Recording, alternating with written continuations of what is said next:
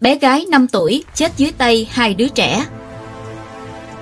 Đây là một trong những vụ án giết người nổi tiếng ở Na Uy, nhưng do luật pháp nhân đạo của nước này mà danh tính hung thủ được bảo vệ tối đa.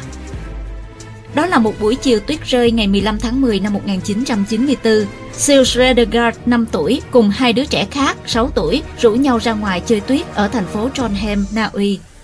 Dù sống chung một khu, nhưng ba gia đình hầu như không hề quen biết nhau. Đang chơi rất vui vẻ, thì không hiểu sao hai đứa trẻ lớn hơn đổi thái độ, quay sang đánh, đá và ném đá vào người Seals. Sau khi nạn nhân ngã xuống, chúng tiến đến cởi đồ của cô bé ra rồi bỏ mặt em nằm chết cống trên nền tuyết trắng xóa. Nhận được tin báo của cảnh sát, mẹ và bố dưỡng của Seals nhanh chóng đến hiện trường. Dù lực lượng y tế nỗ lực cứu chữa, nhưng bé gái 5 tuổi vẫn mãi mãi ra đi để lại niềm tiếc thương vô hạn trong lòng những người ở lại. Sau đó không lâu, mẹ seals và chồng tìm đến nhà một người hàng xóm. Một trong những người đã cố gắng cứu sống seals trong những giây phút cuối đời của em trước khi cảnh sát đến nơi để gửi lời cảm ơn. Trong lúc đang trò chuyện, đứa con trai nhỏ trong nhà còn thân thiết đến ngồi vào lòng bố dưỡng Seals. Một lúc sau, mẹ của đứa trẻ mới thay mặt cậu bé thừa nhận tội ác rằng chính nó và một người bạn nữa đã cùng nhau giết chết seals Ngay lập tức, bố dưỡng Seals hỏi lại cháu đã làm gì? Thì cậu bé thản nhiên trả lời, Chúng cháu nhảy lên người bạn ấy, Cởi đồ bạn ấy Vì nghĩ bạn ấy đang nằm ngủ. Biết được danh tính hung thủ, Mẹ Seals và bố dượng của em tức giận đến điếng người, Thậm chí muốn lao đến bóp cổ đứa trẻ trước mặt Để trả thù cho con gái. Nhưng họ quyết định không làm gì cả Và rời đi Vì muốn giao lại mọi chuyện cho cơ quan chức năng xử lý. Thế nhưng, sau khi gọi điện báo cáo cho cảnh sát, Bố mẹ Seals lại nhận về nỗi thất vọng bởi vì pháp luật Na Uy quy định trường hợp phạm tội dưới 15 tuổi sẽ không phải chịu bất kỳ trách nhiệm hình sự nào. Vậy là vụ án khép lại với danh tính hung thủ, hai cái tên mà tất cả người dân địa phương đều biết được giữ kín hoàn toàn. Na Uy nổi tiếng là đất nước nhân đạo, họ không dùng biện pháp mạnh đối xử với tù nhân vì tin rằng sẽ có ngày kẻ xấu cũng hoàn lương, tái hòa nhập cộng đồng. Vậy nên, phản ứng của người dân trước vụ án của Seals cũng khá ôn hòa. Bản thân mẹ Seals cũng cho biết bà đã sớm tha thứ cho hung thủ giết chết con gái mình vì dù sao chúng vẫn còn là trẻ con.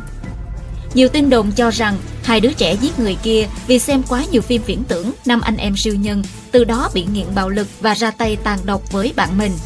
Sau đó, các bậc phụ huynh lên án mạnh mẽ tính chất bạo lực của bộ phim này và kết quả là nó bị ngưng phát sóng ở ba nước Na Uy, Đan Mạch và Thụy Điển. Cái chết của Seals để lại nỗi đau to lớn đối với tất cả thành viên trong gia đình em, dù sau đó họ đã chuyển sang thành phố khác sinh sống. Anh trai và em gái của Seals phải đi điều trị tâm lý trong suốt thời gian dài. Sau này khi trưởng thành, anh trai Seals nhiều lần về lại khu nhà cũ với ý định tìm hai tên hung thủ trả thù cho em gái. Vụ án này khiến người ta không khỏi liên tưởng đến cái chết chấn động nước Anh của cậu bé James Bulger xảy ra vào tháng 2 năm 1993. Khi đó, nạn nhân chỉ mới 3 tuổi đã bị bắt cóc và chết thảm dưới tay hai đứa trẻ 11 tuổi. Trước vụ sát hại tàn bạo này, truyền thông và dư luận Anh vô cùng phẫn nộ, yêu cầu cơ quan chức năng xử lý nghiêm. Cuối cùng cả hai nhận về mức án 15 năm tù giam nhưng được thả ra sớm hơn 7 năm nhờ có biểu hiện tốt trong lúc thi hành án. Quyết định này của tòa án vấp phải làn sóng phản đối dữ dội của dư luận trên khắp xứ sở sương mù. Không biết hai đứa trẻ sau khi ra tù sống thế nào, nhưng đối với một trong hai tên giết chết bé gái siêu, có vẻ như hắn đang phải gánh chịu hậu quả cho việc làm kinh tởm của mình. Từ sau khi vụ việc xảy ra, đứa trẻ ấy sống không có một ngày yên ổn, lúc nào cũng bị ám ảnh bởi cái chết của Seals. Hắn sống rầy đầy mai đó, nếu không tá túc nhà bạn thì ra đường ngủ cạnh những kẻ nghiện ngập. Rượu và chất kích thích không thể thiếu trong sinh hoạt của tên này, chúng giúp hắn tạm thời thoát khỏi thực tại bế tắc, sống vất vưởng qua từng ngày. Đây được cho là những gì hắn đáng phải nhận sau khi nhẫn tâm tước đi quyền được sống của một bé gái chỉ mới 5 tuổi. Trân trọng cảm ơn quý khán thính giả đã theo dõi. Subscribe, ấn chuông đăng ký để cập nhật những video mới nhất. Like, share, chia sẻ tới nhiều người hơn. Comment những suy nghĩ, ý kiến, bình luận của bạn hay những gợi ý, đóng góp để chúng tôi được hoàn thiện hơn. Độc Thám TV, hai ngày một số vào lúc 21 giờ Nguồn tham khảo và tổng hợp từ Internet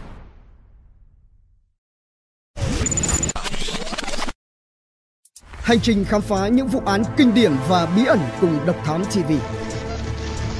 Những quần khúc chưa lời giải. Những âm mưu chưa từng hé lộ. Những sự thật đang bị che giấu. Tất cả sẽ có tại Độc Thám TV.